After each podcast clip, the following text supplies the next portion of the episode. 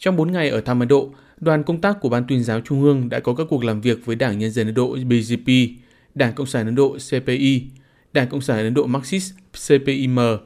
hãng thông tấn Ấn Độ ANI và Quỹ Ấn Độ. Thăm và làm việc tại Ban Quốc tế và Ban truyền thông của Đảng Nhân dân Ấn Độ BJP, ông Phan Xuân Thủy, Phó trưởng ban đề nghị lãnh đạo Đảng Nhân dân Ấn Độ tiếp tục chia sẻ thông tin kịp thời về tình hình hoạt động của Đảng BJP và đất nước Ấn Độ cũng như các sự kiện quan trọng của Ấn Độ trong thời gian tới.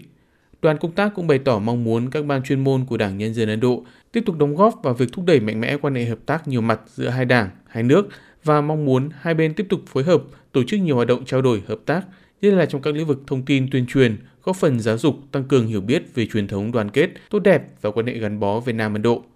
Tại cuộc làm việc, lãnh đạo Ban truyền thông của Đảng Nhân dân Ấn Độ đã giới thiệu khái quát về mô hình quản lý báo chí truyền thông tại Ấn Độ, những kinh nghiệm xử lý mối quan hệ giữa Đảng cầm quyền và chính quyền Ấn Độ đối với hệ thống báo chí truyền thông tại nước này.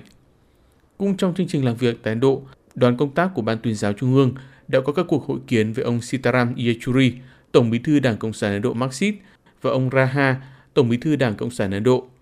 Tại buổi làm việc với hãng thông tấn INI, hai bên đã chia sẻ về các xu hướng phát triển của báo chí hiện đại, đặc biệt là vấn đề chuyển đổi số trong lĩnh vực báo chí, khẳng định mong muốn thúc đẩy hợp tác hơn nữa trong lĩnh vực này. Phía INI mong muốn Ban tuyên giáo Trung ương sẽ hỗ trợ tạo điều kiện cho các chương trình hợp tác của INI với báo chí Việt Nam, nhất là với Đài tiếng nói Việt Nam và Thông tấn xã Việt Nam, những cơ quan có văn phòng thường trú tại Ấn Độ.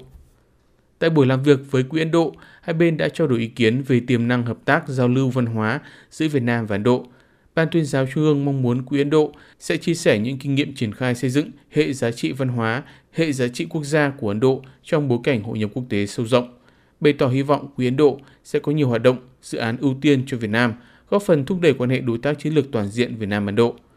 Trong khuôn khổ chuyến thăm, đoàn công tác của Ban tuyên giáo Trung ương đã đến dân hoa tại tượng đài Chủ tịch Hồ Chí Minh tại thủ đô New Delhi,